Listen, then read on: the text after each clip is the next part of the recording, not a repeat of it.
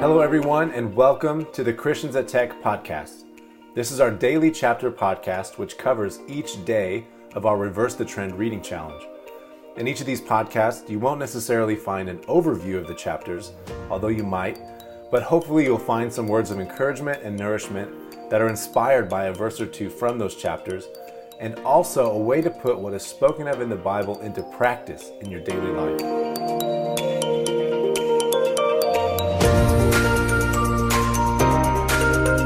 Hey, you guys! Thanks for tuning in today. Today's chapters are Mark 2 and 3. I really enjoyed the first few verses in chapter 2, so I'm going to read those to you. Starting with verse 3 And they came, bringing to him a paralytic carried by four men. And being unable to bring him to him because of the crowd, they removed the roof where he was. And when they had dug through, they lowered the mat on which the paralytic was lying. And Jesus, seeing their faith, said to the paralytic, Child, your sins are forgiven.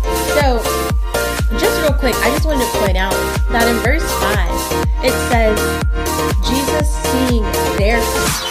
It doesn't say Jesus seeing his faith, said to the paralytic, Child, your sins are forgiven. And after reading this verse, it just made me super thankful for the real ones that I have in my life who are also believers who not only I can come to them for advice or just spend time with them, but I can pray with them and I can worship the Lord with them. And I think this is just a great opportunity as any, you know, to really thank the real ones that you have in your life for being there, for being with you in this Christian life. Because the Christian life isn't always easy does get hard at times, but the Christian life isn't one that's meant to just do by yourself. It's meant to do with other people. It's a group life.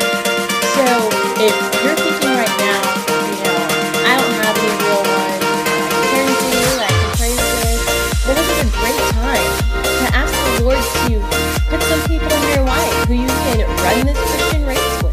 So I hope y'all have a great day. I hope you enjoy these two chapters as much as I did. And I encourage you to maybe even read these two chapters with one of the real ones in your life.